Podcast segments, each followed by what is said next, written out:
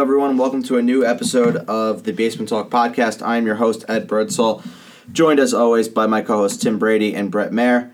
Guys, what's going on? How's it going, everybody? Thank you for coming back. How we doing? How we doing, everybody? Let's get this rolling. And of course, joined as always by our producer, Matt Birdsall. Matt, how are you? Good. I tried not to get pissed off when you didn't want to include me in the opening introductions, but eh, I know my place now. I, I give you your own time, I give, I give you your own platform. Oh, I'm honored. So we got a shorter episode today. We got one quick question on the docket. We got divisional round wrap up for you, and then we have a preview of the college football championship for tomorrow between LSU and Clemson. So, uh, gentlemen, let's just jump right into it. Uh, the one quick question that I have for you is a, is a two parter. Who are the biggest winners and the biggest losers of the weekend? Uh, Tim, you want to start us off? I would love to. Uh, my biggest winner of the weekend, Mike Vrabel. I think this was a big weekend for him. I mean, obviously the whole playoffs have been huge for him, but um, no, he definitely elevated himself as a coach. I think he puts himself in a very elite discussion now, being what he's done with his team and how he's made a lot out of not nothing, but a lesser team than some of the teams he's taken down. Definitely a big weekend for Mike Vrabel. And a loser? A loser? Oh, the biggest loser of them all, Bill O'Brien. That guy's a fool. All right, let me just tell you, that guy's a fool. We'll talk about that more for the game, but he's a fool. I all wonder, right? I wonder how Texans ownership is feeling knowing that Mike Vrabel was a coordinator under Bill O'Brien and they chose Bill O'Brien over Mike Vrabel. It's, that's definitely rough. I mean, Bill O'Brien is the uh, not the owner. What is he? The GM. I'm sorry. He's the GM slash head coach right now. GMs do make coaching decisions, right? That's like, Mhm. how does that work then? I still don't understand that this is like a thing. I've, it's happened before. Was it Chip Kelly, right? They're probably Chip gonna, Kelly, yes, Chip Kelly was. They're, they're probably going to hire somebody in the offseason, I would think. Nah, yeah, they're, they've been trying to get a Patriots guy, but it didn't work out. As a GM, Yeah, what's stopping them from just? I, I keep saying it. Why can't he just be the GM? He's done a solid job. well, just a lot of it's just a lot of work on your plate. You don't want your head coach to be a GM as well. There's more than Well- just picking players, you know. turn it around though. You don't want your GM to be a head coach. Like you don't want your guy who's in charge of all your general management stuff to be also be worried about coaching the team. Why can't Bill O'Brien take a step back from that, become the full time GM? Oh, I'm not arguing against that. You know, I'm all pro Bill O'Brien, the GM. I mean, he's done good stuff. I don't know. No, I, I agree with you on that one. Uh, who's your uh, biggest winner of the Yeah, weekend? So I also went with the Tennessee Titan as uh, my biggest winner. I chose Marcus Mariota. Why is that? who- He was the biggest distraction on the Derrick Henry touchdown pass play. he was left wide open, but he was still a elite distraction on the play. And it was the uh, I don't know if it was the game winning touchdown, but it definitely was the nail in the coffin in the Ravens Titans game. So shout out to Marcus Mariota, who also had a very awkward dap with Mike Vrabel I was gonna at say the end of the game. wasn't the only time he got left open. Uh, yeah, that was that was very awkward. that was rough. I'm sorry, Marcus. Uh, my biggest loser, Russell Wilson, for putting the team on his back every single week, and his team just does nothing to help him out. They have absolutely no run game. Obviously, they lost their two running backs, their three running backs, and they decided to bring in a fossil to lead their running back core, and that clearly was not working out. Pete Carroll and the offensive system. I know Tim will be talking about that a little later with the scheme. I don't want to get into it too much, but they um, they don't do, they do not do a good job supporting Russell Wilson. Definitely not. That's my biggest loser. they haven't done a good job supporting Russell Wilson all year long, and that was one of the biggest things coming into this game. Was that if they were going to win, they would need a standout performance, and they probably weren't going to get that going into Lambeau and taking on the Packers, because it just had the writing on the wall that Devontae Adams could have a huge game, and he did. 868 for 160 and two touchdowns. He's my big winner of the weekend because he proved me right. So thank you, Devontae Adams. Um, and my biggest loser of the weekend is Adam Rank from NFL Network. Oh, I like that Uh, one. He predicted before the season even started that the San Francisco 49ers and the Tennessee Titans would both be 3 and 13. I wanted to so, So, expert in quotation marks. Hey, He's a fantasy expert, not a uh, regular football expert. that. The Well, clearly. The 49ers one, I think that one's the more ridiculous one. But at the same time, a lot of people were l- very low on the 49ers coming into the season. Like, they didn't expect this out of the 49ers yeah, at all. but, but 3 and 3 and 13. But at the same time, if you're doing preseason predictions, some of the things on there made sense. Like, that was that was that included two losses to the Jaguars, who presumed with Nick Foles were going to be better. Mm. No, I, I see. I And think. then I you mean, have- I mean that's just one situation. But I looked at that Titans like the preseason predictions, and they weren't ridiculous. And we gotta say we gotta realize it was with Marcus Mariota at quarterback, Yeah, it's also with Marcus Mariota. Marcus expecting Mariota. him to start a whole season. Yeah, I mean, I think that Adam Rank still looks like an idiot right now. Don't get me Oh, wrong. yeah. Like like that's definition of freezing cold takes exposed. But if anything, I think he was somewhat within the realm of like possibilities when he said that they could go three and thirteen. E- even if Marcus Mariota was at quarterback, you knew the game plan coming in was going to be to run with Derrick Henry, and he's played for his cash. Was the at this plan to point. run your way to the AFC Championship though? I mean, I don't think They- they, had that much faith in that. They've done they've done it successfully, and I mean e- even if even if Mariota was the quarterback, they probably would have been a five six win team, and if even if they had Mariota, because they were playing in a terrible terrible division in the AFC South, so you figure they probably would have gotten one win off of the Colts and one win off the Jaguars, so that's two, and then you fill in the rest of their schedule. You probably could have found three mo- three or four more wins in there. So they probably would have been a five six win team if they had stuck with Mariota, but good on uh, good on Mike Vrabel for making a decision that should have been made a long time ago to uh, take Marcus Mariota out and ensure that he will never throw a pass in the NFL ever again. Uh, Matt, do you have any uh, winners and uh, losers? Um, yeah, I got one winner. I'm gonna go with the uh, Kansas City Chiefs offensive tackle Eric Fisher, or probably one of the greatest celebrations I have seen on a football field with the Stone Cold Stunner. Did you see the video? I actually didn't think he catch did. that. It, it wasn't a stunner. It wasn't a stunner. It Ooh. was this. It was the Stone Cold beer bash. He just grabbed two beers from the stands, smashed them together, and poured them behind. Did he him. really? Oh, Yeah. When was that? This was after the uh, the Damian Williams yeah touchdown. one of the Damian Williams touchdowns. What quarter was that though? It was in the third. The it, was, it was third. a little later in I the Oh, was- game. I It was it was the it was the touchdown that Damian Williams got the personal foul on because he decided to just plant the football near uh, I, I- think I believe it was DJ Reader I came back right as And- that happened. and just decided to say here fuck you which was very very very very stupid but no, that was that was a good that was a good celebration though. Do you- Respect the Selly. do you have a loser Um, I did not come prepared for the loser. I hope you guys aren't too disappointed of my Fair uh, enough. lack of effort. Respect. fair enough. Respect. fair enough uh, our uh, our guest uh, contributor sitting here in the studio uh, Jared Fagion do you have any uh, winners and losers for the uh, for the weekend Um, winner, I would go Ryan Tannehill. I mean, he came into the season unknown what the situation was going to be, and they're getting them deep, and I think they're going to give him a, a good contract to reward him. He was playing very good. I'm going to go loser. I'm going to say the Chiefs fireworks. I mean, it was a high scoring game. They ran out of fireworks. That's unfortunate. What was what was the quote from the uh, the board? Do you want me to get up the quote real quick? See if I can find it. Yeah, we can cut this little part. Well, he- he- here's we could we have some filler here. Uh, how much does everyone actually expect Ryan Tannehill to get paid from the Tennessee Titans? I'm not I'm not in that boat. I don't think he's gonna get paid that much at all. He's going to. He's a fran- he's a franchise guy. He's I a expect franchise probably- guy. I'm gonna go around 25 to 28 million. That's what I'm thinking. I, I was thinking that If- that twenty eight million dollar mark. I think that that's probably what they're gonna pay him. All right, I got the quote. Chiefs fans, we are sorry to report, but due to your support and the Chiefs continually finding the end zone, we have run out of touchdown fireworks. That's amazing. That's such a fuck you to Texas. yeah, also. that's amazing. That's amazing, Texas.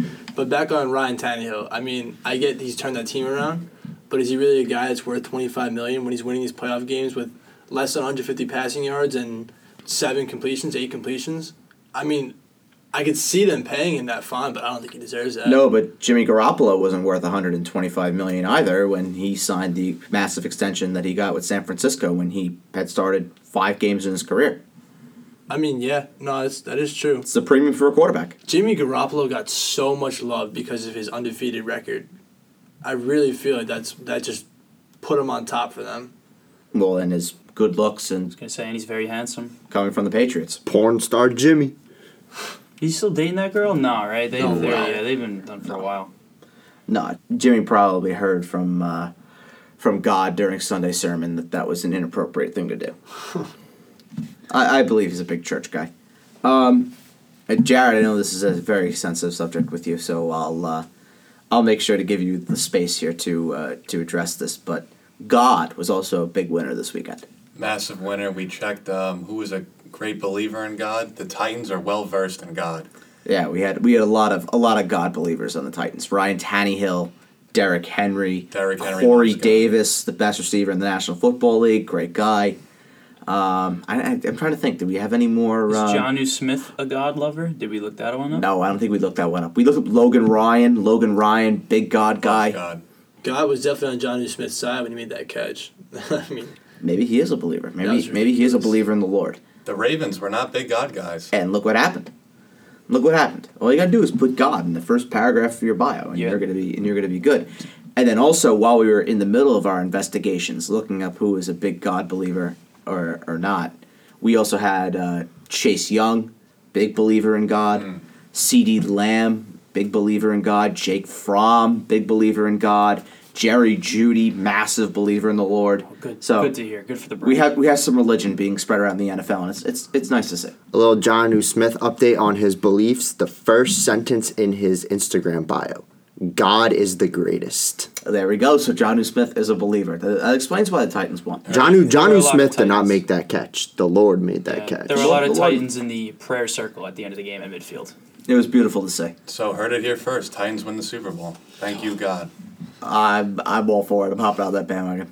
Hopping on the bandwagon. Derrick Henry by a million. Uh, okay, so let's start talking about the divisional round. We'll start with the first game of the weekend. Uh, the 49ers 27, the Vikings 10.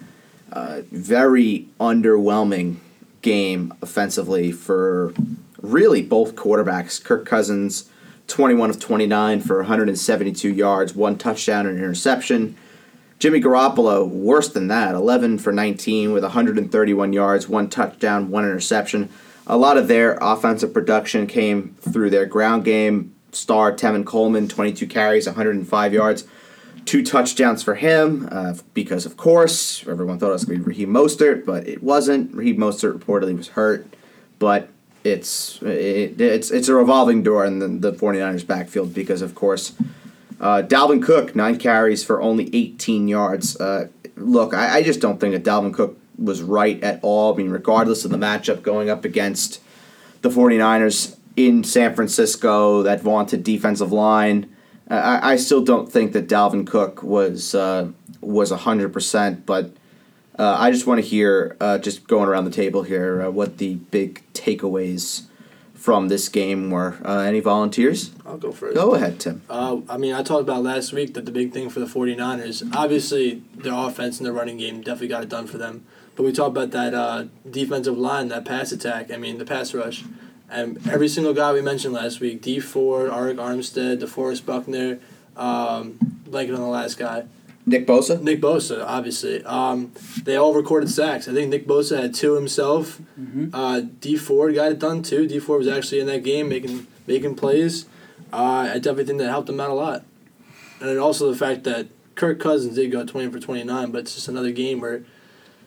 What is Kirk Cousins? I don't know. Yeah, I don't think the Vikings offense got more than 10 first downs all game. I don't think they did. Um, I was actually looking at it before. I, they didn't. I mean, Dalvin Cook, I, he really just fell flat in this game too. I mean, can we blame his offensive line or is is it I think I'm going to give more love to the 49ers defense, specifically their linebackers. okay? I think they have a fast group of linebackers with Quan Alexander, Warner, and Greenlaw back there. They're they're just they're a track team back Yeah. there. They know how to, they can go uh, sideline to sideline, which I think that's the biggest reason why the Vikings did absolutely nothing all day. Where the 49ers uh, defense just stopped Dalvin Cook from the jump, and that caused the whole Vikings offense to shut down. If they can't run the ball, they're not going to be able to do anything off the play action. They can't get their receivers involved. I think that's what happened today. I mean, the biggest point that I had from this game was, I mean, we could talk about Kirk Cousins, but I think we kind of know what Kirk Cousins is at this point. He's just like he's just a guy. He's not going to be the guy. He's not going to be the one to carry the Minnesota Vikings on his shoulders by any stretch. But I, I mean, I do want to talk about Jimmy Garoppolo because only 131 yards in this game. I know that he didn't really have much to do, but he- he's going to have to be much better than that if they're going to beat the Packers next week because you know Aaron Rodgers is going to come in there and Aaron Jones, Devontae Adams, Jimmy Graham, who had a great game tonight. I mean, it, it, Jimmy Garoppolo is going to have to be much better, and I feel like I've had this same conversation at least ten times with Jimmy Garoppolo. It just he doesn't stand out for me as a guy, the guy he just I mean if I had to put him in the same bracket as someone in terms of how good of he is a quarterback, I think it would be Kirk Cousins for me, honestly. I, He's I right think there I- with him. Yeah, I think he's like a Kirk Cousins, better Jared Goff level kind of quarterback. He's he's a guy.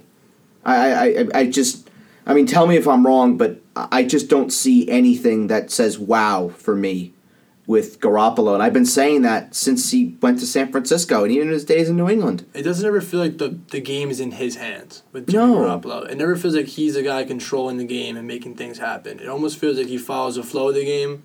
He's more of a guy who rides off the success of his team. Yeah, But I can't see him turning something around in the way that uh, an elite quarterback would be expected to do. He has moments where he does make big throws. I'll give him that. Namely, the big throw that he had to George Kittle in New Orleans during that game, which they won. But I mean, overall, I just don't.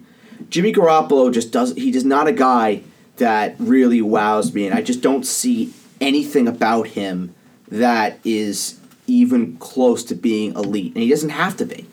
He doesn't have to be there are very few quarterbacks in this league that you can say he can get away with not being very good, great, elite.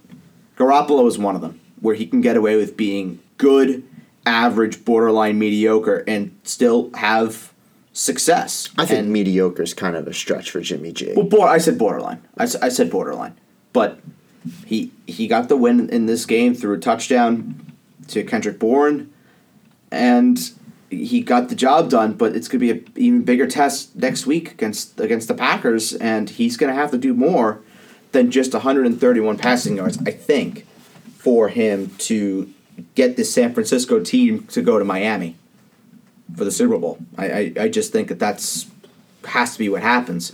Yeah. Um, as for the Vikings, um, we talked about Kirk Cousins.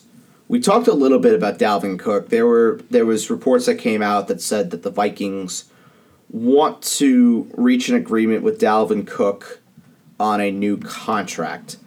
The Vikings, i- i- if that's the way they want to go, and that's how they want to really ride this offseason, knowing they have Dalvin Cook locked up, my question is would you, if you're the Vikings, would you be comfortable paying Dalvin Cook despite all the injuries that he has had?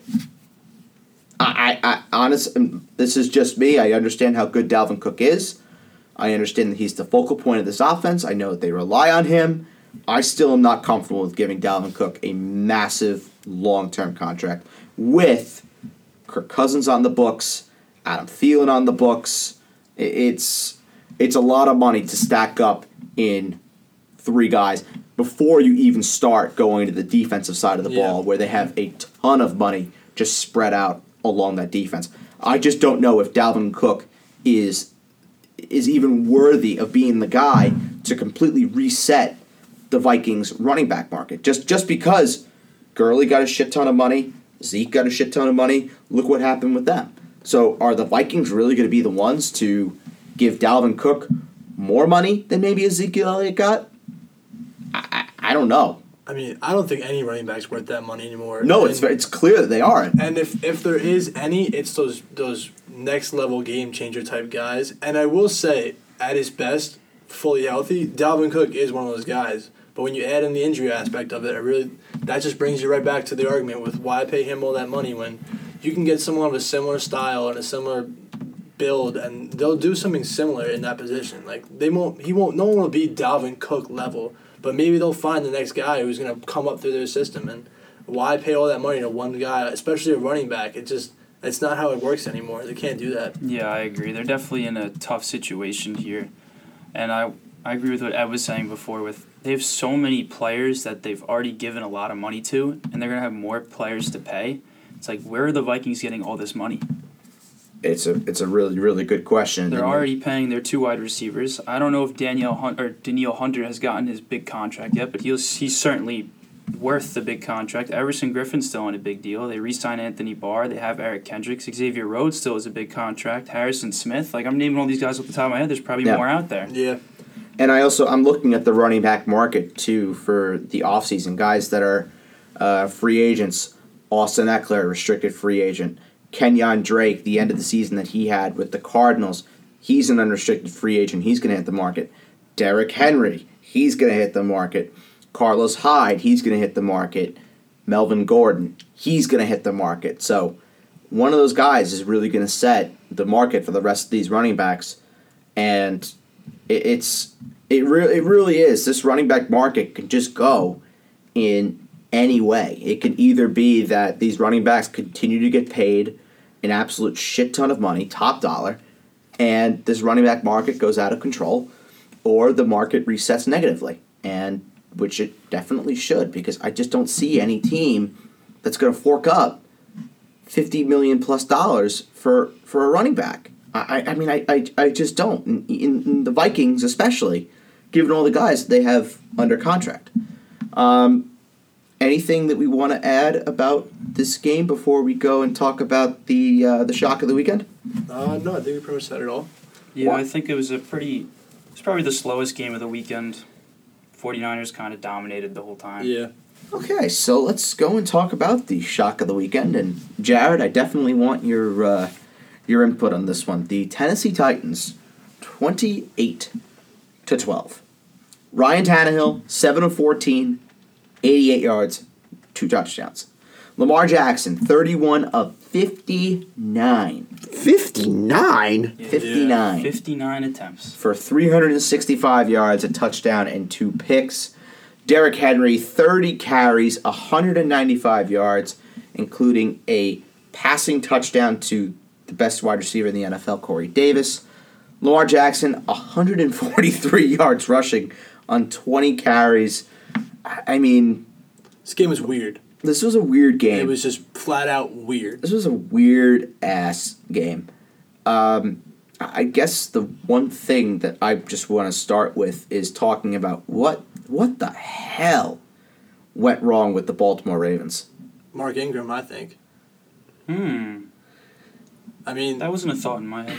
I mean, th- that was that. A lot of their offensive scheme this year had to do with a lot of run plays involving Mark Ingram, Lamar Jackson, creating confusion and stuff like that. I think losing Mark Ingram or Mark Ingram not being fully healthy.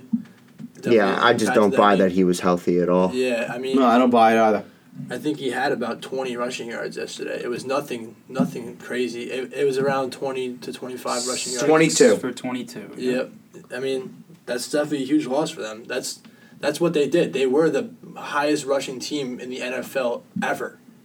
Like losing your top running back going into a playoff game, it's definitely going to set you back a lot. No, I mean it, it's it's a fair point to make, but I also want to point out that Lamar Jackson turned the ball over, had two picks in this game, had a QBR of thirty one point six, a passer rating of sixty three point two. He, he he just Lamar Jackson went into this game.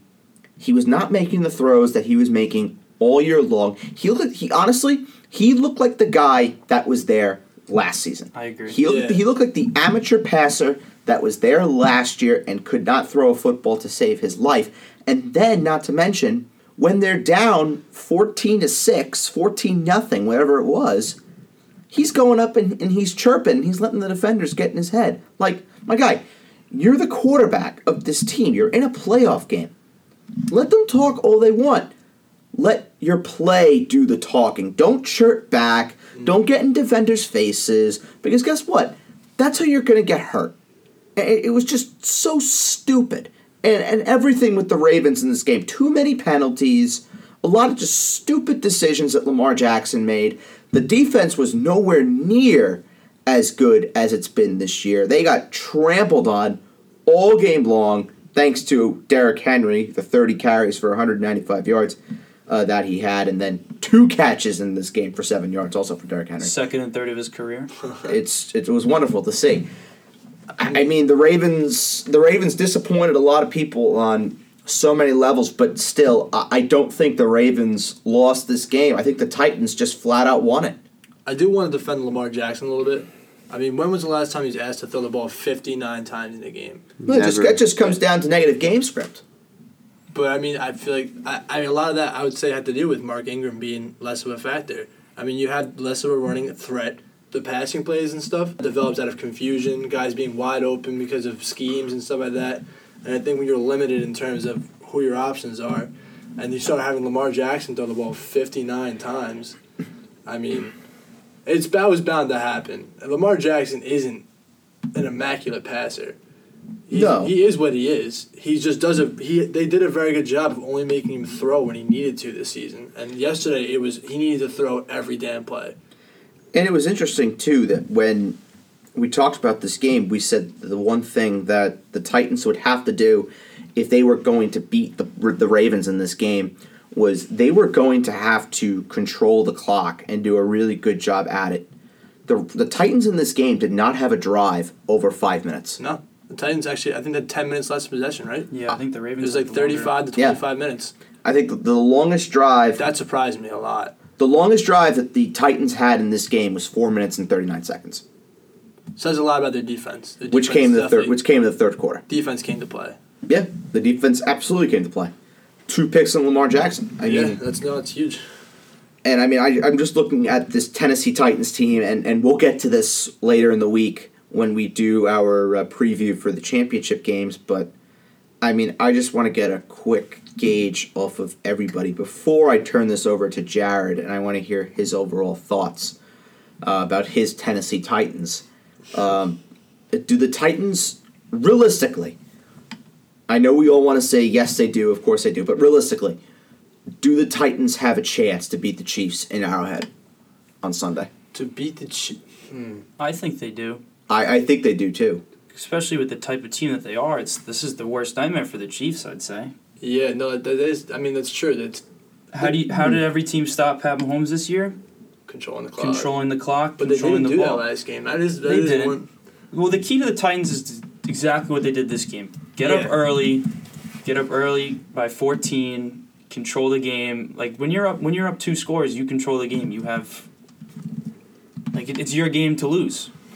And that, that's just the perfect situation for them. They literally get to run the ball with Derrick Henry as many times as they want to. Or you can do the, surpri- the, the uh, surprise play action, what they did to Khalif Raymond to get their second touchdown. And now your defense can do whatever they want to do, and you're most likely going to end up passing the ball. Now that's the difference between the Chiefs and the Ravens, though. If they are at fourteen nothing, the Chiefs obviously, as we saw today, have the explosiveness and the offensive firepower to catch up. oh yeah, What also helps too is the four and five Titans did beat the six and three Chiefs in Week Ten in Nashville. That also helps. That was the next thing I was going to bring up. Mike Vrabel, second time playing Andy Reid. Yep. He's a good coach. I think we all agree he's a solid coach. no, definitely. He's a very good coach. Uh, I just had a stat I wanted to uh, put out there real quick. Uh, Derrick Henry in this game higher QBR than Ryan Tannehill. I think Derrick Henry is the first person since Vince Young at the 2006 Rose Bowl to rush for over 150 yards and throw a touchdown pass in the same game. Unofficial stat. I just want to put that out there. Count it up. Vince Young Rose Bowl reference. Four out of six. We're getting there. 80%? Uh, I think that's 80%. I think it's yeah, 66%. Sixty Four for six? Oh, Yeah, yeah, I'm two bugging. thirds. Jared, I I, want be- to hear your uh, your thoughts. I believe the Titans have just been showing, they've been reaffirming that any given Sunday, you don't know what's going to happen. The Titans have had good play, fundamentals with good defense, a solid run game, and they get risky with it. They'll play action on a deep ball, and uh, they'll have a Derrick Henry type pass in the red zone. They're not afraid. They know they're the underdogs, but they're playing good football, and I think they could beat the Chiefs. I really do. They play vintage football. That's what This they is play. this is the perfect kind of team that's a six seed. yeah, no, definitely. This They- is the team that can make a They're run. they're like the Eagles when they won the Super Bowl. They they're underdogs. They believe they're underdogs, and that's their mentality going into every game. Nobody thinks that we can win, but we're gonna come out here and smash you in the mouth. And that's that's what they do. We that's what they've done for the past three weeks now. Uh, moving on. Can I we- wanna- I wanna talk Oh, about go one ahead. thing. Go ahead. Go ahead. So I didn't get to get I didn't get to put my little uh, two cents into this game. Go ahead. I think not too many people have talked about this, but the Ravens kind of lack wide receivers and playmakers. well, they have all the tight ends in the world who can do They do. but crazy is stuff. but Nick a tight end Boyle a isn't- playmaker? No. no. No. besides Marquise Hollywood Brown, who's who's Lamar throwing the ball to? Every every person I can think of is I can think of Mark Andrews, I can think of Hayden Hurst, making these crazy. Tight end. I, tight I end. give him Willie Sneed.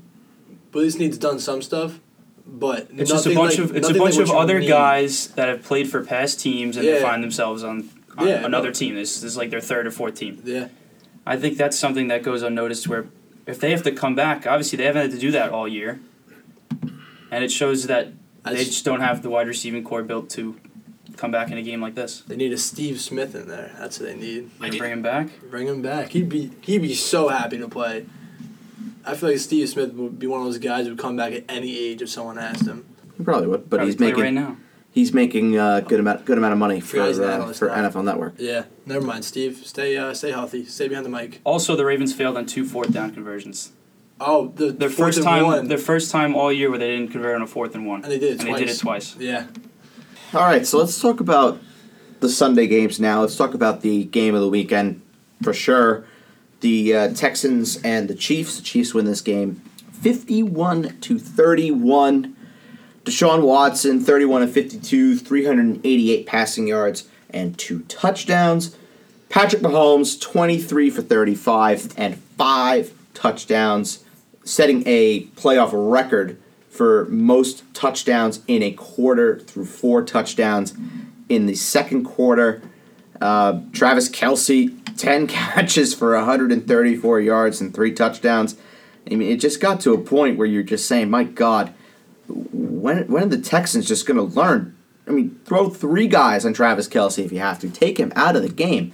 Because really, I mean, the whole talk going in was how are the Texans going to stop the speed of Tyreek Hill? It wasn't Tyreek Hill in this game, it was Travis Kelsey. Travis Kelsey was the go to guy for Patrick Mahomes all game long. I mean, Tyreek Hill, three for 41. N- Not great. But that's Not the- great. that's- Probably banged up after that uh, that huge hit that he uh, that he took. Mm-hmm. I think that's the game you got to play when you with the Chiefs. It's either I think they were talking about it a lot on the broadcasts with Tony Romo, how you can play zone, but Tyreek Hill is going to burn you over the top. yep. So the best thing to do is play man. But when you play man, you're going to have a mismatch on Travis Kelsey. You, Yep. you got to pick your poison. Which one do you want to do? You want to play zone or you want to play man? Either Tyreek Hill's beating you in the zone or Travis Kelsey's beating you in the man. Well, and they Nicole Hardman decided over the top too. They- I think he had to play doing the same thing. He just they just they're too fast. They burn his own defense. Sammy Watkins. Was it Samuel Watkins? Sammy Watkins. It Yeah. was. and the Texans decided to take their chances on the man coverage. Yeah. I mean, which that's what teams have been doing all year, and it- it's worked a little bit. But again, the Texans don't really have a guy that's going to be able. Not too many people have a guy that's going to be able to cover Travis Kelsey for four quarters. I mean, the biggest thing in this game that I saw was the Chiefs' ability to change the momentum of a game. I mean, you come out, you come out down twenty four, and the the biggest moment of that game to me was when they kicked that field goal. The Texans, the last time they scored before the Chiefs scored forty one unanswered, when uh, it was about four minutes left in the second quarter, and you're already up twenty one. Go for go for a touchdown. Yeah. Try and convert this fourth down right here, and go for another touchdown. Be up twenty eight. Instead, they go for a field goal. And I felt like from that point on, the Texans died. I mean, The combination of that and the Miko Harbin kick return. the right Kamiko Harmon after. kick return. I look, this game did in a way fall into the Chiefs' lap with just the way that things happened. Uh, there were a lot, and I'll admit that. I mean, the way that the ball just fumbled right into um, Darwin Thompson. Darwin Thompson's hands. I mean, there was the the breakaway kick return. A lot of stuff that needed to happen happened, but the Chiefs were absolutely the kings of momentum in this game. I mean, going 51 to 7 after being down 24 24 nothing. Amazing switch up. in and the I game. think this is the biggest difference between Lamar Jackson and Patrick Mahomes. When you go down Yes. by two scores or more, who do you want with the ball? You want Patrick, Patrick Mahomes. Mahomes, any He's of the capable week. of throwing any any ball on the field. and we did talk about how the Ravens don't have anyone to make that, that catch. And the Chiefs are littered The with weapons. Chiefs have only people who can make that catch. I mean, that's what it feels like Nah, sometimes. yeah. Uh, speaking of Chiefs receivers, I just wanted to point out something. The uh, the wide receiver passing, running back passing has become very popular in the league right now, and I do love it. I love the idea of these trick plays and the schemes and some of that. But time and time again, I see these wide receivers and running backs have no options down the field, and their first thought is to just run out of bounds or fall down and take a sack about five yards back. Uh, If these coaches are running these plays enough to get them into the game script, I mean, you could definitely get these things into their heads like, hey, if you're about to take a sack, just throw the ball away. Teach them how to throw the ball away. I know it's only five yards, but this happens en- often enough these days that I feel like it should definitely become a learning point for these receivers who are making these plays. I think every game had a wide receiver or running back throw a pass this weekend. Yeah, I- I'm pretty sure. I, that has to be one of the first times that happened in, Yeah. in playoff history. Every game this weekend, I would s- I, am gonna say it's a fact. Um, right now that is a fact that every game had a wide receiver, running back, throw a pass. I think the one point that uh, nobody mentioned yet is the fake punt. I think that was really the moment in this game that just completely flipped the tide. Do you think they, you think they should have called that? Or- Yeah, I think I think it was the right call because Well, they, yeah. they have to try and you know they convert that. The Chiefs are they're probably all but dead. But if you want to pull out a fake special teams play, why not do it that that field goal before that? Like that was that that was Yeah, the fake punt foul. They that, were I they were think, very right? contradictory in this game. It's an Where interesting Bill, decision. Bill O'Brien was saying how they didn't want to punt it to the Chiefs ever. They were saying that. I mean, Tracy Wolfson was saying that at uh, like halftime. But then you come out here on a fourth and inches and you don't you don't go for it Yeah. when you have a great playmaker in Deshaun Watson. It's just it's very contradictory of the Texans. But then the fake punt, they go for it. It's just it's, it was a weird game. Bill O'Brien definitely the biggest loser of the Yeah, that, weekend. that game was an acid trip for the first thirty minutes. An acid trip to say the least. Uh, I also want to point out that um, something happened over the weekend that uh, definitely personally affected someone on this uh, this panel right now, um, and this was after a promise that this person may or may not have made before the season actually started, um, and I definitely want to uh, congratulate this person right now, uh, Jared. Congratulations that Damian Williams finally stepped up and was the top eight running back in all formats that you had promised us on a previous show that we ha- that I was on uh, last year that you had hyped up, talked about. He finally div- delivered for you. So uh, congratulations. He was saving it for the end, one of the biggest moments. So is he, so uh, is he your guy again? I Is he don't- ba- is Damian Williams back in the good graces? I do not recall saying that about fantasy. You Well- said that on a podcast. Yes. He did. he did. I have the I have the audio evidence to prove it. I love the hot takes. and who who is Damian Williams? Is he a D? A, Damian Williams is a deep, He's a sleeper. D sleeper? Jack, Yeah. can you give us a deep sleeper for the fans? All I'm going to say this year, watch out for the Titans. All I'm saying, can you just say deep sleeper? We have a deep sleeper. deep sleeper, wow. Wait, That's what wait, we Jared, need. Jared, say it one more time, just Jared. Deep sleeper. Perfect. Uh, producer, make sure we clip that and we make sure that we have that for the deep sleeper of the week. Every week, and put that in as a little as a little intro to the segment. So, thank you, Jad. I Thank was you. I was Thank you, Jad. trying to get you to do that. I have some good takes for some fantasy upcoming. Well, it, it ain't fantasy yet, It's not right? that. It'll Let's be fantasy next relax. podcast. Probably. This is We're true. hopping right into it. It's January. It's fantasy season. It's, I mean, I guess it's always fantasy season, except for like March. That's the only time where you I take a mean, break. the fantasy championship was last year. This is true. Champion- Championship was last This decade, is true. actually. This is last decade. So, we are alluding to that on the next podcast. We are going to be doing a all decade fantasy team.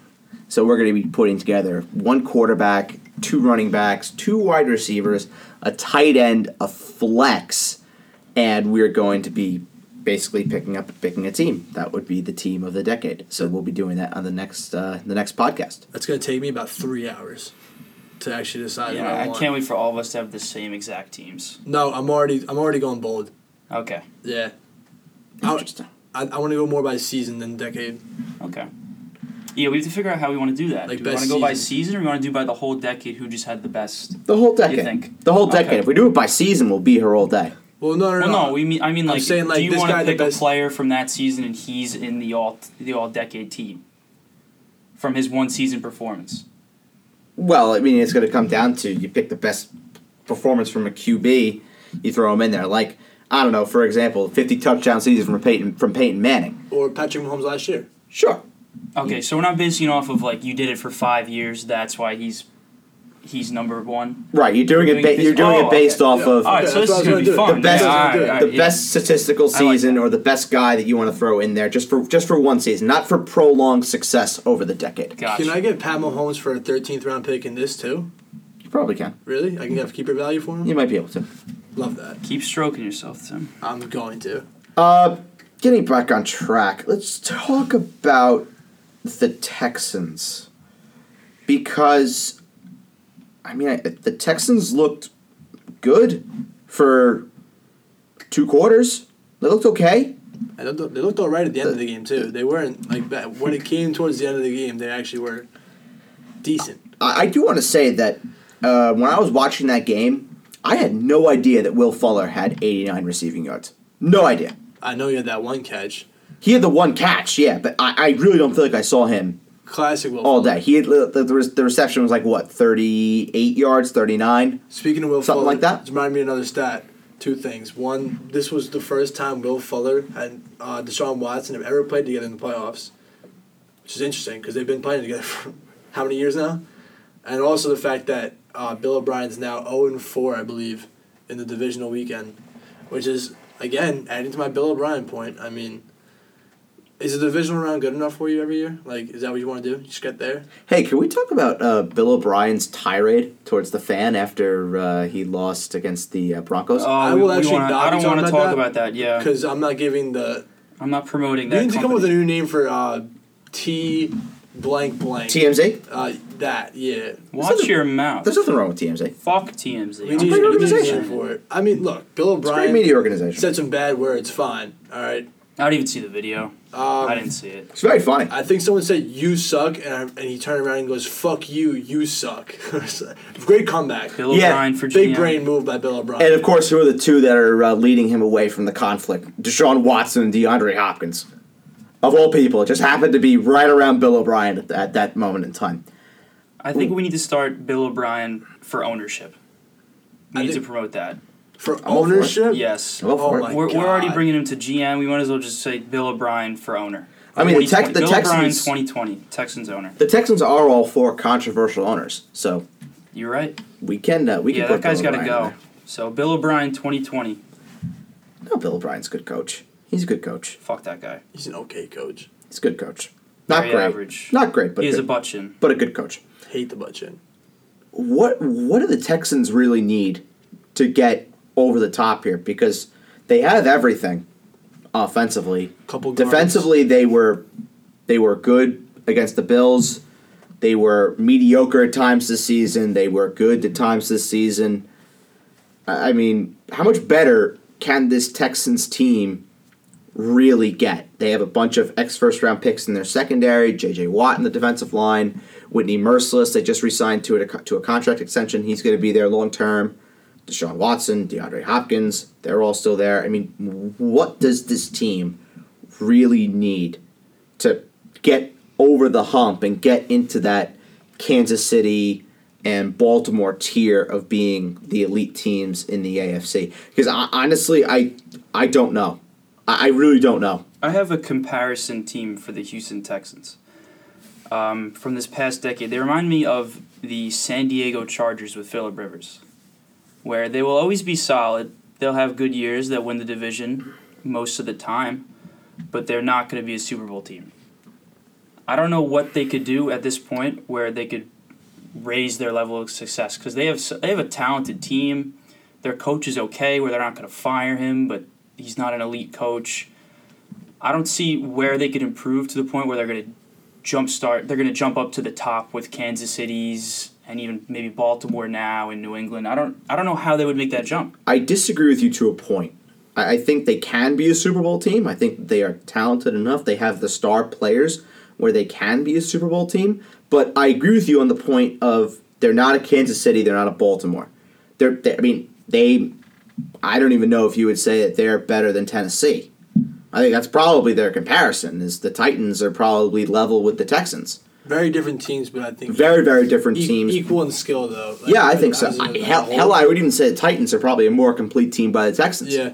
That because just because they have the defense. I mean, look at one thing that the Titans have that the Texans don't. That completely changes their game: the offensive line. yeah, that that too. I mean, That too. That's definitely a huge, huge priority for the Texans in the future. Well, without question, we've I been don't- talking about this for the last two and a half years. But that's the thing. When's it going to actually be a, a priority? I When's think it- they're finally starting to realize that where they picked up Yeah. Laramie Tunsil and they drafted a rookie. I'm Cody forgetting Ford. His name. Cody Ford. Cody Ford. Yeah, they, they have two. They're they're starting to get it together because I think they finally realize, especially with the Andrew Luck news that happened over the offseason, they realize, oh shit, we don't want the same thing to happen to us. exactly. I mean, the the Colts were a couple years too late with all that. I mean, Deshaun Watson. I don't. I mean, no one saw Andrew Luck retiring, but I don't think Deshaun Watson would ever retire. But would he move on just for the fact that they don't have a line to protect him? I think that could be something that happens in his future. I mean, why sit around and just watch your future get destroyed by guys pile driving you all game long?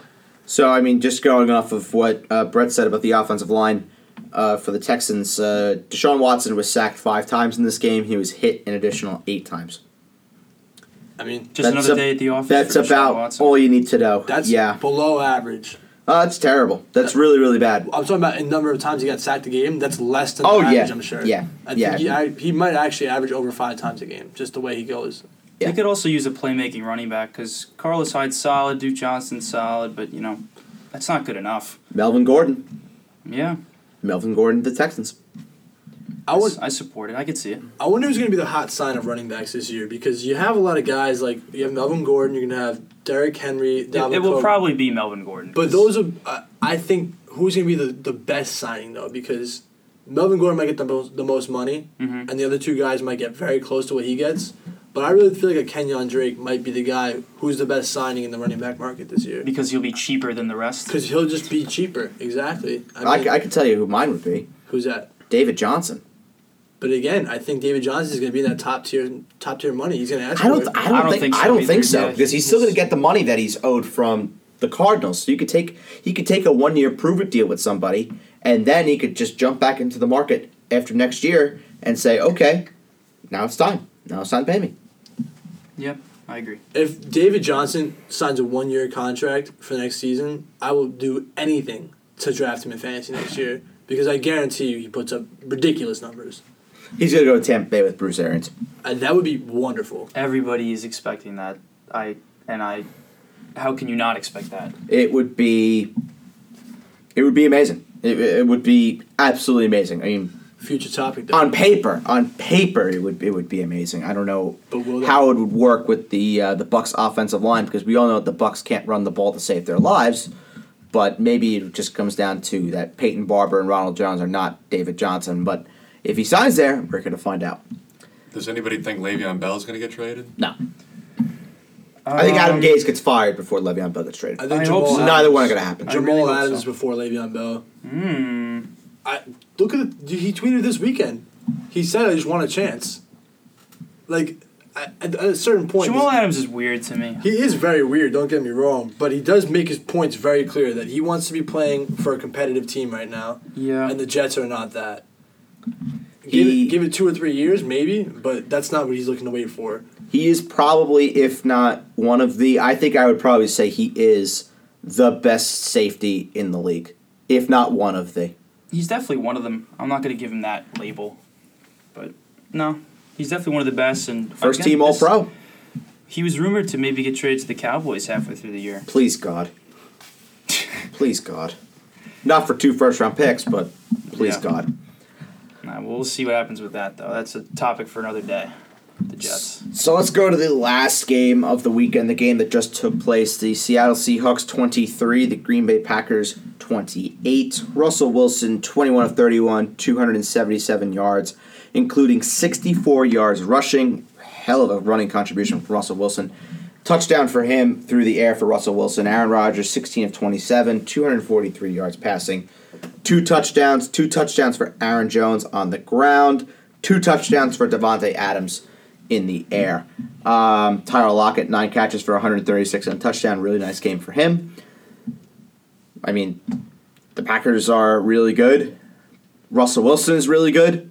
The Seahawks are not as a team. This game didn't surprise me at all. No. This is exactly what I thought was going to happen. The only surprising thing was that terrible call on the uh, Jimmy Graham first down. That wasn't a first down, and I hope that I hope that stirs up a ruckus because that game could have gone very differently. That wasn't a, an overtime game. That was if the Seahawks got the ball, they had a chance to end that game. But other than that, I mean, this is exactly what I expected. The Seahawks don't have a running game anymore. Russell Wilson has to do everything until he gets to the one yard line, and Pete Carroll. br- Um, Pete Carroll makes up for his past actions and brushes the ball with Marshawn Lynch every single time they're in the red zone. Other than that, though, it's all Russell Wilson. One second, guys. Marshawn Lynch just dropped knowledge according to my Bleacher Report notification. He told the media to take care of y'all chicken as he retired today. Take He care. retired again. Yes. That's nice. He said, "Take care of y'all chicken." Take care of y'all chicken. Ed, That's do you want to funny. do you want to decipher that one? Do you want to take a guess of what that means? I'm gonna Urban Dictionary. I'm gonna that take. A, real I'm gonna quick. take a guess that he's saying have a very nice life because I'm piecing out. I, I couldn't even tell you what that is. He's got backwoods to roll up. He's got better shit to tell. He him. is a backwood. It's the that's the backwood himself. Take care of y'all chicken. What the fuck is that? Hold on. It's very on brand of him. Oh yeah. Uh, What do you got, Tim? Anything?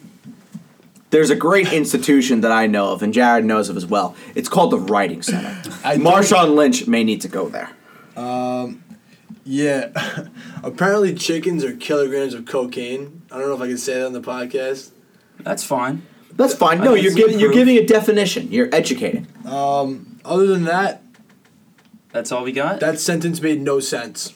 Take care of y'all kilograms of cocaine. Is that is that what chicken was? Obviously, So what he's saying, insinuating that but members of the media are Oh, drug addicts. doing cocaine, and he's advising them to take care of it.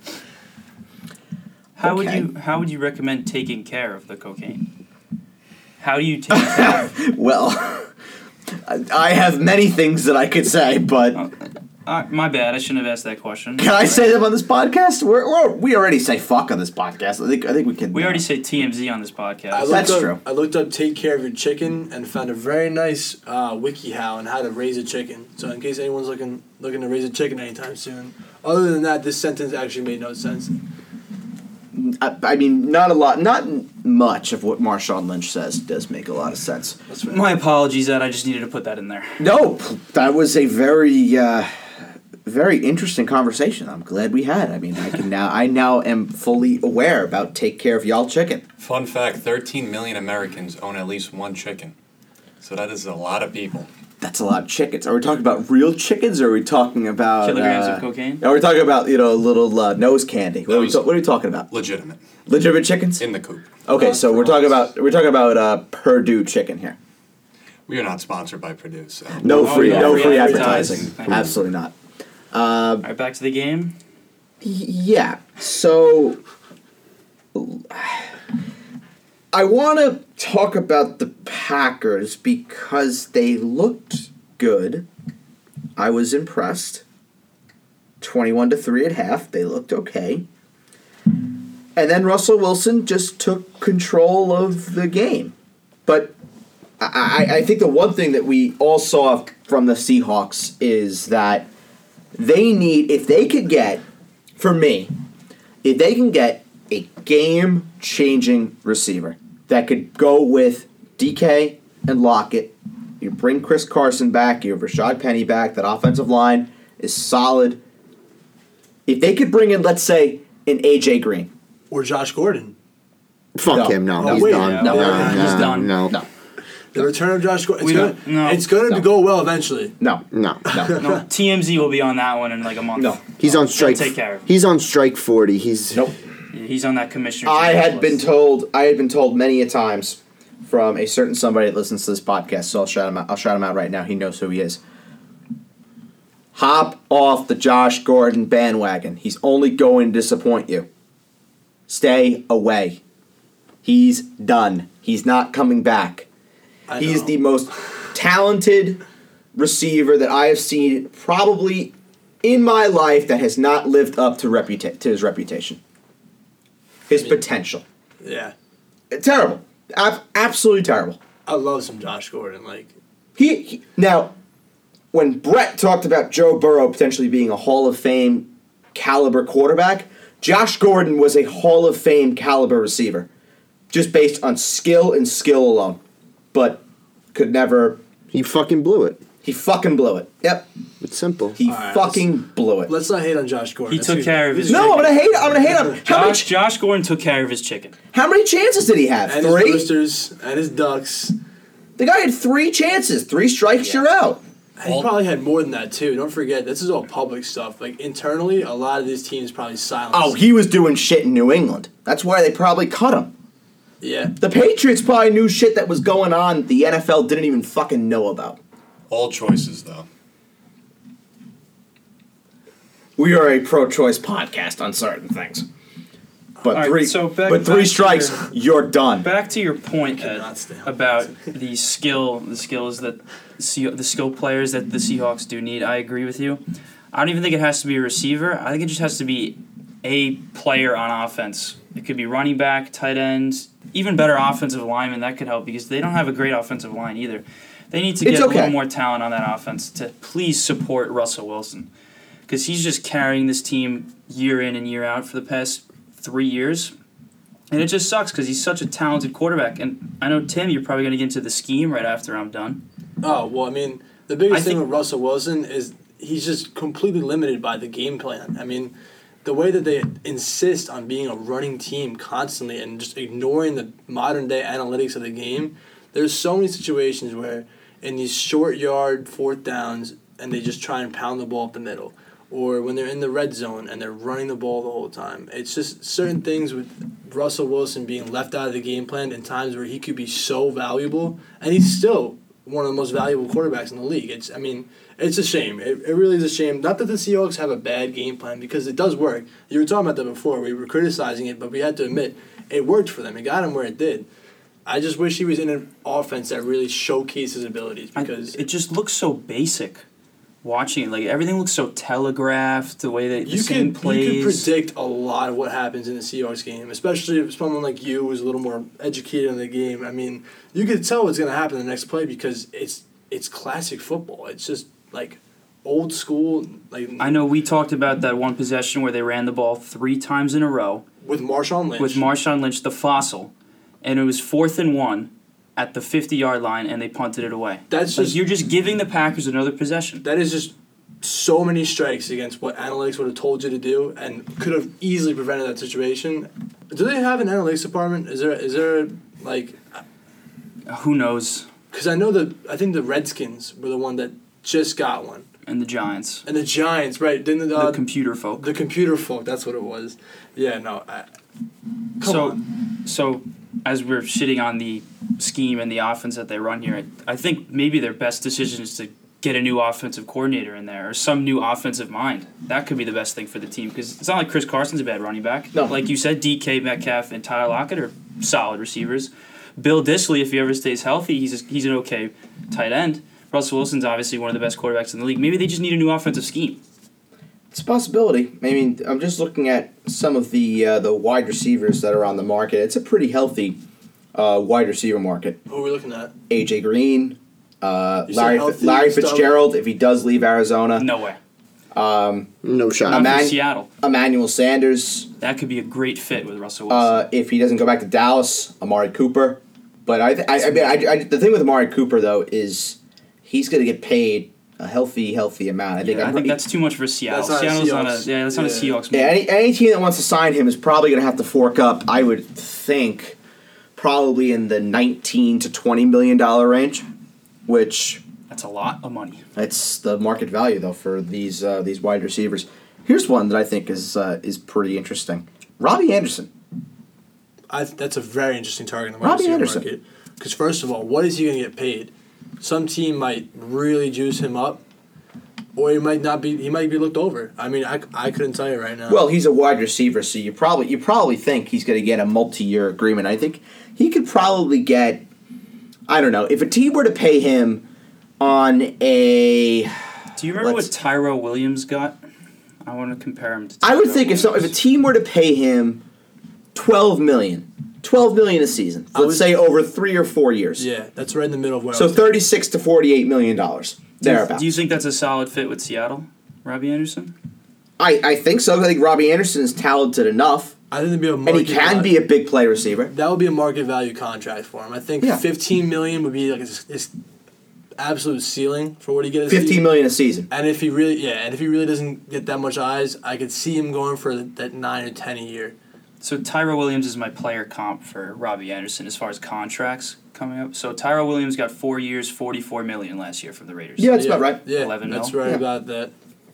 That makes sense. Yeah, 'cause Russ- I, I said Russell somewhere in the range of 36 to Yeah. 48. So, yeah, that makes sense. Russell Wilson's a very good deep ball throw, and Robbie Anderson is obviously a Deep ball receiver. downfield deep ball receiver. So that, that could be that could be a good move. Add the general manager. Let's sign him up. This is what this is what uh, this is what I live for. Uh, and then let's talk about the tight ends just for a second. The tight ends they can potentially go after. Um, Hunter Henry is an unrestricted free agent. How many games has he played? Five. Six. Yeah. It's he like five played or he six. played in 12 games this year. Hunter Henry played twelve games this year. 12 games. Yeah.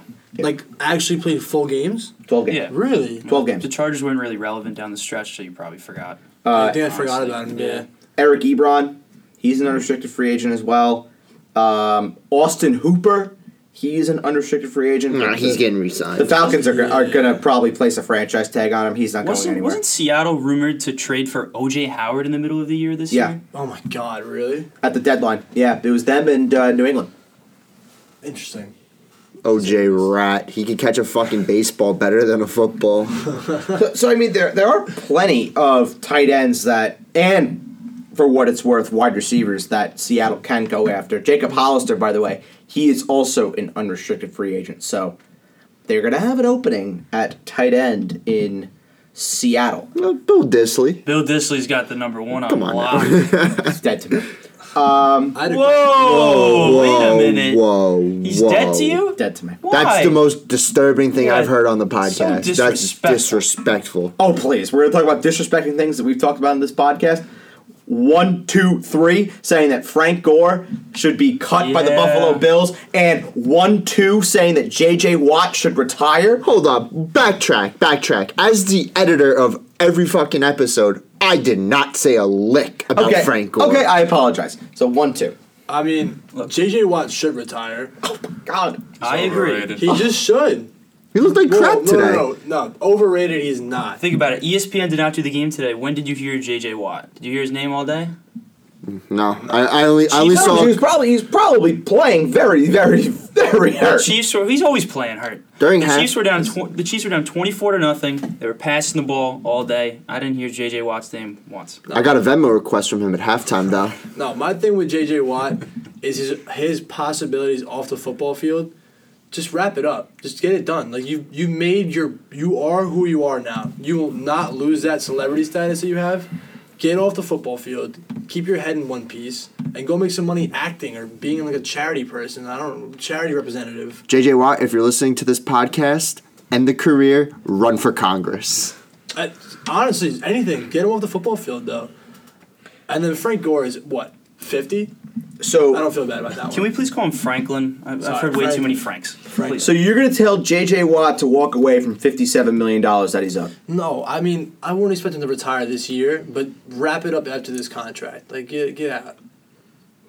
How many years does he have left in his contract? Two. He has one. Okay, I Yeah. apologize. That's So- 57. so- 17 and a half million. so finish your contract up if that's what you really want to do. I mean, maybe next year is also the year. If next year's not the year for the Ti- uh, the Texans, I don't see any year in the future being the year for them. Like they, I want them to make moves now, and if that involves J.J. Watt making his last season before he retires a nice playoff run, that's something that I could believe and I would buy into. Uh, for what it is worth, uh, the Houston Texans do have the 12th most cap space in the league. They have $60 million available that they can go ahead and spend.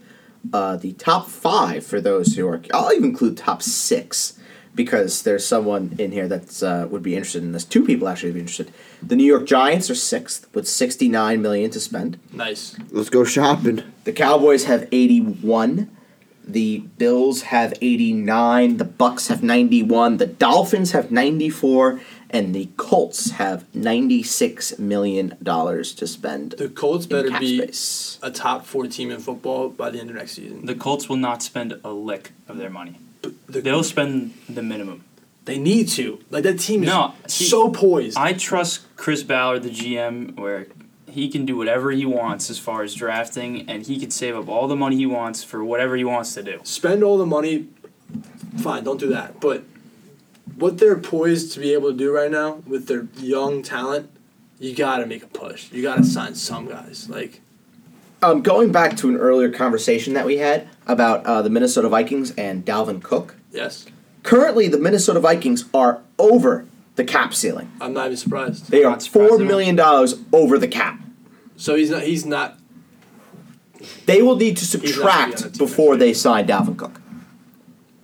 I, they'll make their way because without without Dalvin Cook, where what's going to happen? Perfect solution.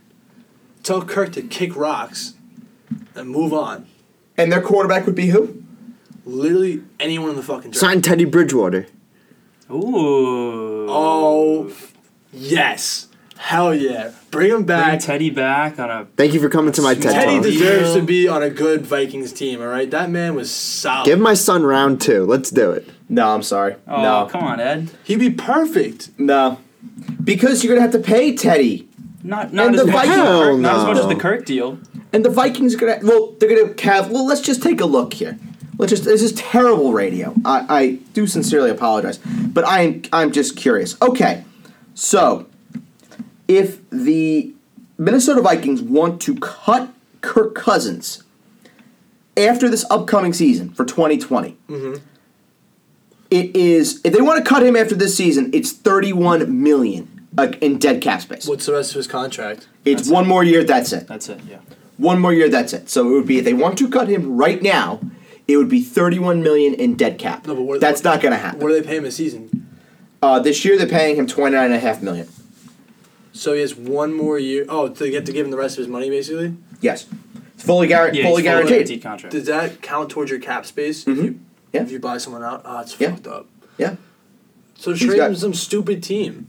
nobody's going to take that contract A sign nobody and is. dump. Absolutely, team nobody would do is that. for thir- 31 million against their cap Kirk Team- Cousins in a a team draft could pick. take a sign and Kirk Cousins in a draft pick for like some bullshit player who's gonna retire, aka what the, the Dolphins did this year with um, sorry, who was that? no Was team it, uh, I keep to leave. Yeah. unless unless they're attaching a first round pick to Kirk Cousins, no team is going to fully assume a thirty-one million dollar cap hit that needs a quarterback.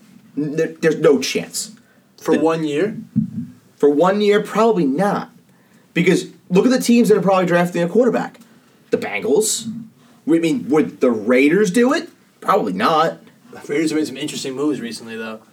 Probably not. I mean, I'm not saying this is highly likely. That's just my proposal for how we're gonna get on from Dalvin Cook. I want to go back to the root of this conversation. I'm sorry, Tim. Why do you dislike Bill Will Disley? uh, because he's uh, he he. I had him in too many leagues, Uh, and And he he boned you when he tore his Achilles. Yeah. I had him too. I'll always pay my respects. No, sorry. Uh, I'm just I'm just looking at uh, some projected salaries for uh, Teddy Bridgewater. Uh, one site, no free advertising, has him at 21 million a season at a three-year, 62 million dollar contract that Teddy Bridgewater could be looking at. Get paid, son. Let's go. I mean, I'm all for the Teddy Bridgewater comeback. I'm definitely down with I'm that. on it. Teddy to the Colts. Huh? Mm-hmm. Oh, Anyone? See, nah. I feel that Colts QB position is, They a, just is they a hot love seat right Jacoby now. Brissett. Frank Reich is gonna die on the Jacoby Brissett hill. Yeah, you Is said he that. really? Yeah. He's gonna die on that hill. Why though? I mean, what is He loves him. He loves him for some reason. I, I don't I don't know why. King backup right there until he had to become the starter because of 'Cause, uh, unfortunate It's circumstances. because he has the Bill Parcells bump. Here's a spot for Teddy Bridgewater if we're all uh, interested on the uh, Teddy Bridgewater uh, bandwagon here. Uh, how about the Bucks? I was thinking to the Bucks, but I was Oh, thinking, but I want to see Jameis Winston play QB. well, James Winston will get a contract somewhere. Well, Jameis else. Winston can go to Carolina. If they bring in No. Teddy, they got to bring in a, a solid running back too. I'm David still, Johnson, perfect. I'm still not buying that the Whoa. Panthers are going to part ways with Cam Newton. No, that's actually looking less and less likely. As you go I don't think they're. on. go- I don't think they're going to either. I thought. I think they should. But, I mean, what does that mean? I mean, they're they're not going to. Yeah, here's a, sp- here's a spot for if if the uh, we could talk. We're gonna do a whole free agent preview. I don't know why we're doing this now, but we can just give you a breakdown of it uh, later. Uh, how about Jameis Winston to the Patriots? That crossed my mind before as a joke. That is something that would be. That would be the most Bill Belichick thing ever. There are rumors of Andy Dalton to the Patriots. Stop it. Oh, so help me Good God. God, Oh, I'm gonna no! get sick. Good God, no! Not lying. That's No, terrible. No, I, I will say Andy Dalton was a solid quarterback. Terrible. He's a solid quarterback. That team around Absolutely him horrible. was disgraceful. Terrible quarterback. That team around him was absolutely disgraceful. Sometimes He brought them to the playoffs multiple times when he had, when he had a talented roster around him. Terrible quarterback. The Red Rifle. Terrible. red rifle. All right, I sh- mean, can we go back to he- the Seahawks and Packers game? You can finish whatever you're going to say, but He is he is better than Marcus Mariota. I'll give him that. oh, Uh, is there anything that we is there anything that we want to add on uh, any of these games before we move on to uh, college football? I just had a question for you guys about Um, Yeah. the Seahawks Packers game. Well, Sure. most about the Seahawks. I mean, last week they had a solid performance against the Eagles, which was a tough game. They only lost this game by five, and it really came down to the wire. Uh, what would this team have done if they had Chris Carson and uh, Penny still? Would they have gone to the championship? I believe they still would have lost. I think they still would have They lost as still well. would've lost tonight. Yeah. Yeah. I think that that would have given them a push to get into the next round. I still I don't know if they would have beaten the the 49ers though. It's certainly possible that they. I mean, they only lost by five tonight. It's- It's not That's a how I bad look take, at it. but- I mean, I mean, I, I just I look at it as I just I when it compared to everybody else, it seems like I am undervaluing the Seahawks because I I just don't think that this team was great. They were good, but I don't think they were very good. I don't think they, they were great. I don't think they were average. I don't think they were mediocre. I just think they were they were a good team that ran up against a very good team. one thing we did miss for this game, the Griffin brother sack, Yes. Oh, great moment. electric. Great The two family of them moment. came out and sacked him at the same time. That was that was awesome. That was awesome. Um, I feel like we didn't talk about the Packers as much. I feel like we talked about the Seahawks a lot. I just want to mention that Zadarius Smith is an absolute baller. Yep. He was chasing down Russell Wilson all night, and I liked his snubbed shirt that he was wearing I love after he that. got his first sack. And then Rogers to Adams was automatic tonight. They did whenever they needed it. They went to Adams. They went back to the well. Yes, Ed. That's a vintage connection right there. Yeah. That, that's never gonna go away. and then Aaron Jones. Me and Devontae Adams, yes, I Oh, know. actually, Aaron Jones. I want to mention something. Is the Lambo leap dead? I don't know. I haven't seen a Lambo leap in weeks. I think it's more of a game winner type thing. No, not at Lambeau leap's all. a- Not at all. Lambeau leap's a, a every time you Iconic. score. Yeah. Yeah, It's the most iconic don't know celebration if in the it's- I, game. I haven't seen it since Schefter probably killed Oh, See, it. My my theory Assault! is my theory is uh, Aaron Jones has scored way too many times this season. He had twenty. He's now has twenty one touchdowns of the season. That he got old. Of maybe got sick of doing it. Oh, Maybe he got hurt doing Potentially. it once. Well, he does get hurt a lot. Pulled a hammy trying to get up yeah, that he wall. does have he does have uh, bad legs. the rubber That's true. Uh, bands, baby. I wonder how Packers fans. Packers fans are a gritty fan base. It's it's the North. It's cold. They give a lot of fucks about football up there. This is true. I wonder how they would feel hearing that their star running back doesn't Lambo leap anymore because it like hurt his ankle. or I something would like that. think that they would say some very inappropriate words that we are not going to say in this podcast. I think they'd be okay with it. I don't think so. Uh, Health I over, health just- over a celebration. I don't Are you think so. fucking That's me? been going on since the merger. That's if true. that's- tradition. if that's the That's reason why, tradition. because he got hurt. Let someone else do it. Oh, the Chiefs broke it since the merger stat today. Did What you hear Oh, was that? it? No. Um, I think it was most uh most consecutive touchdowns in a playoff game. Since the merger. That's the Merger. crazy stat that no kicker has ever made a 50 plus yard field goal Oh, at yeah. Arrowhead That in the was playoffs. Crazy. What? You got to think before this Andy Reid run. How many playoff games have the Chiefs had? Seven. Yeah, That's they haven't, they what- haven't had too many. How long have they been in Arrowhead? 50 no, but still, I years. think the, st- I think the stat was like 0 Ever. for 16, 0 No, for It was 17. like forever in the yeah. playoffs. No, I know. That's what I'm which saying. is I- I- ridiculous. out of 17 50 plus yard field goal attempts, none of them have gone in an arrowhead in the playoffs, which is ridiculous. That was the fun stat of the day that I saw. Uh, okay, so let's talk about college football, by the way. Um, what are we going to watch tomorrow? Are we going to watch the championship or are we going to watch The Bachelor?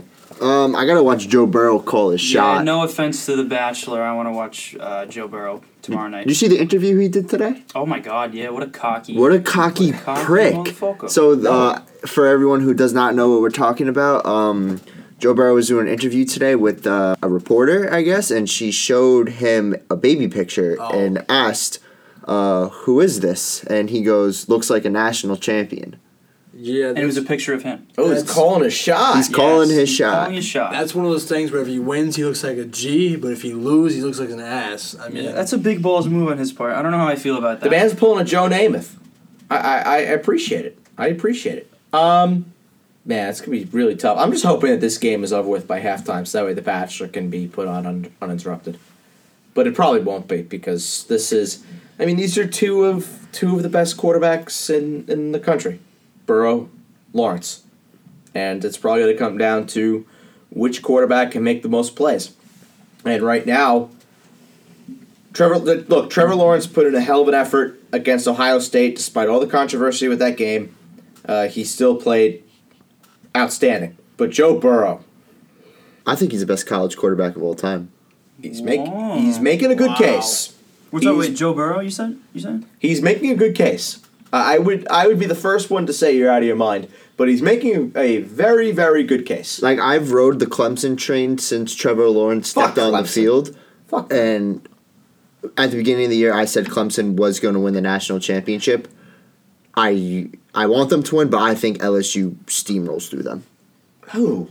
I don't think it's. I don't think this is a steamroll. I, I don't. I really because the think- Oklahoma defense is absolute garbage compared to Clemson. Clemson's Yeah. the number two defense in the country. Nah, I really think that this game, it should be proof that the defending national champion should be ranked number one the next season, going to the season. I just, I, I I'm all for that. the way that Clemson's played this year, I get that the division was weak. Is Clemson in charge of recruiting for every single team in its division? No. Clemson can only put out the best team possible, and from that point forward, a lot of their games are already decided. I mean, it's not really fair to say that Clemson's only the third best team in the country because they played a shit conference when they're the defending national champions and they've only replaced the people they've lost with five star recruits. But you also need to look at strength of schedule. Look at who Clemson's playing versus look at who LSU and Ohio State are playing. But what's the point of the college football playoff? Isn't it to find the best team in college football? And I, I'm just going to make the argument that the team with the best strength of schedule wins isn't necessarily the best team in college So football. you would you would say just based on what you said that Clemson is a better team than LSU. yes, Oh because you haven't seen them play each other yet. wow! I'm fully The committed. team that only beat UNC by one. I mean, yeah, you have slip ups, fine, but they still won the game, did they not? By one. 20 points. By one. Fine that Clemson might not be a better team, right? Talent wise. But when you add into coaching, experience, and all of that, and factors that definitely affect you winning a national championship, Clemson definitely has a, has a bit of an edge. They, they, they have the experience, yes. And That, that, that's a very fair The point. gap between them isn't that far. I just think the fact that if you're a defending national, because it affects it affects the seeding, like the way that Clemson had to play Ohio State to get into this game, LSU had to play fucking Oklahoma. If Clemson played Oklahoma coming into this week, you'd hear a lot of praise about Clemson. I guarantee it. The way they would have torched Oklahoma. Well, that would have been the same. It, with that argument, it would have been the same thing if it were Ohio State at number one or even Clemson at number one. But- that we would be talking about, oh, Clemson only had to play Oklahoma. Or, oh, Ohio State only had to play Oklahoma. But- they were three top dogs coming in coming into this. Clemson, Ohio State, LSU. I think- Everybody else was a class below. Clemson deserved to play Oklahoma from the beginning, though. Being the defending Mm. national champion and only having so many opportunities to Not prove me, yourself because to there's the too team. much I turnover don't- from yeah, year I to don't- year. I can't. You just can't just take something from the season before and bring it over the next season. Yeah, it's They're a not the completely same it's a team. completely different team. Maybe So- not as a standard, but the way Clemson has transitioned from last year to this year, uh, they only lost like four or five players. Like they really didn't lose that much. And when you consider who they're replacing them with, Clemson had like the best recruiting class in the country last year. Uh, What's the difference between a five-star recruit in his second year who's just being brought up and the guy who's in the third year that's finally NFL ready? They're the same kind of players if we're being real here. And a lot of these guys who replace people are also going to be top-round NFL picks. I kind of I kind of have questions on that because some five star recruit who you're just throwing out on a football field for his first game, that's a different animal than playing high school ball because chances are these kids were going up against fucking scrubs compared to them. Yeah, you can't just No. compare high school recruiting right into. You can't just say, "Oh, he's a five star recruit. He's going to be just as good as his star rating says he is." Like if you look No, at high school no. recruits, a lot of them, like in the top ten, like they don't even pan out. I mean, no, it is true. A lot of them don't pan out fine, but they're still getting the best talent possible to fill these slots. Yeah, but do you really think they're actually? Like, I guess you said it already. You really think they're more talented than LSU? No, I, I didn't say they're more talented. I think they have Well, no. Do you think they're the better team than LSU this year? combining all the factors of coaching, experience, and talent. Yes. So, for the sake of uh, just speaking, uh, speaking the facts about Clemson, uh, they had the number nine recruiting recruiting class last year. The top three were Georgia, Alabama, LSU. Oklahoma were number five, Wait, what number were they? number nine. Were they really? Yes, Okay. and Ohio State was twenty one. They do currently have the number one recruiting class for twenty twenty, though. With Ohio State, LSU, Alabama, and Georgia rounding out the top five. I mean, look at the way that Clemson embarrassed Alabama in the national championship last year. Can you see LSU embarrassing Clemson like that this year? Yes, I can. I can too. You could fully imagine. L- Yes, I can. could I not- said I said we were watching the game that this team is going to steamroll Clemson. You I did say that. You did say that. I don't think it's going to happen, but do I see it happening? Yes. personally, I, my point was going to be that I could see this Clemson team taking hold of this game. I can't really see the LSU team. Look at this Clemson, but look at what they the games they I played. mean, yeah, it's hard to tell because last year, at least me personally, going to that Alabama Clemson game, I didn't think Clemson was going to steamroll Alabama. Like anything's possible. Like like you're That's saying, true. Clemson can No, come that's true. out That's here true, yeah. and do the same thing again. I just I, I need to get up my soapbox every opportunity I get. I maybe not every year, fine, but in a team that has little change that won the national championship in the manner that what they won it to, in a s- complete blowout like that, at least get an opportunity to be the number one team in the country. Yeah, I don't think this game is going to be a blowout in either direction. I think this game's going to be I think it's gonna be phenomenal. very, very, very close. Um, but you look at offensive efficiency numbers for both teams. In terms of total QBR, LSU is number one. For total efficiency, though, they are number two in the country. For Clemson, they are the complete opposite. The number one, number two QBR, and the number one efficiency. So So back to Tim's point before when he was talking about Clemson losing very little uh, players from last year due to the draft. He's very correct. They only lost five people. But this is my only thing. These two right here. Cleveland Farrell and Dexter Lawrence. And you even mentioned Christian Wilkins. They were all first round. and picks. Christian Wilkins too. Yes, They were the leaders of that team. That's that's the one thing. No, I get That's that. one problem I have. I just think that the difference between a top NFL pick leaving a team, right? A really good college player is still going to play very well in college. Like the best guys, like you can only play so well. I guess is what I'm trying to say. Like these NFL talent guys, like how much difference is there if the guy who's replacing him is still going to be better than the guys he's going up against? Like you know, like I don't know if I'm saying it right.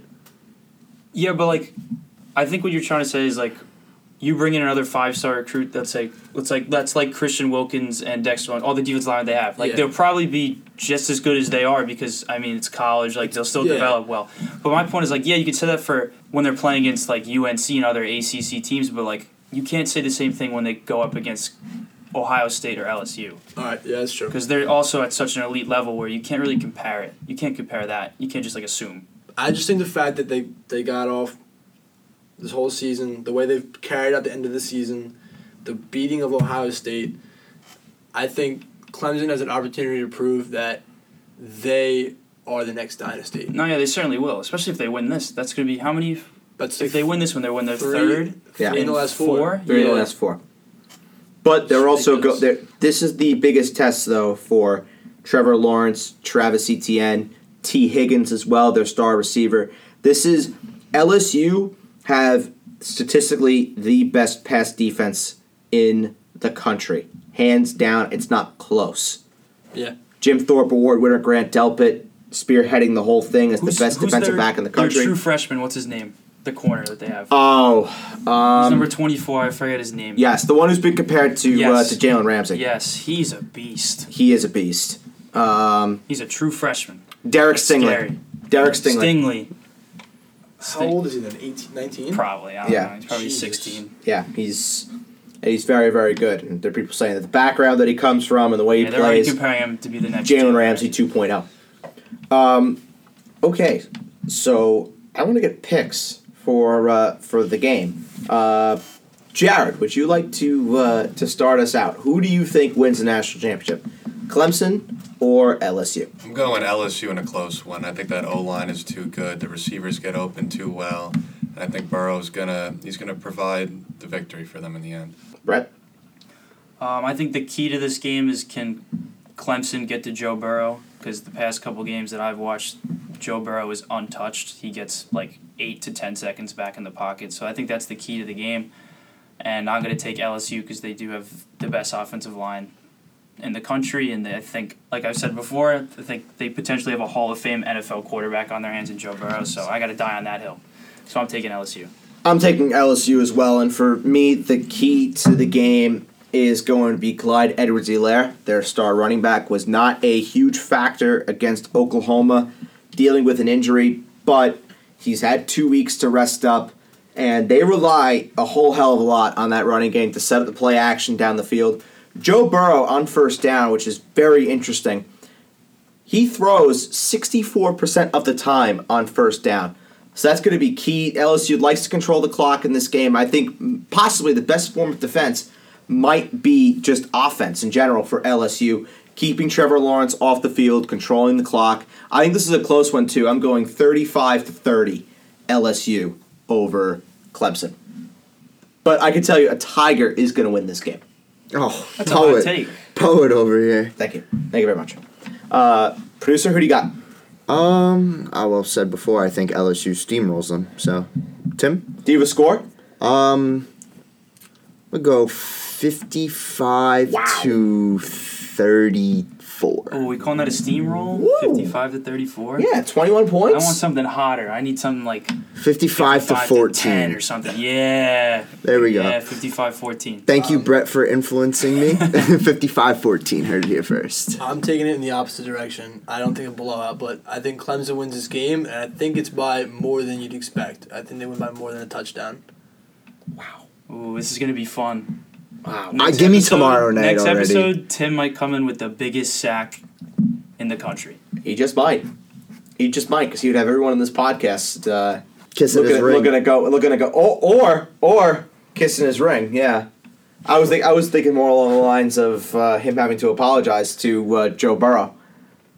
That's true. I mean, I love Joe Burrow. Don't get me wrong. Hey, if Clemson wins, you can wear my Hunter Renfro jersey for an episode. Gladly. Let me get that for the game.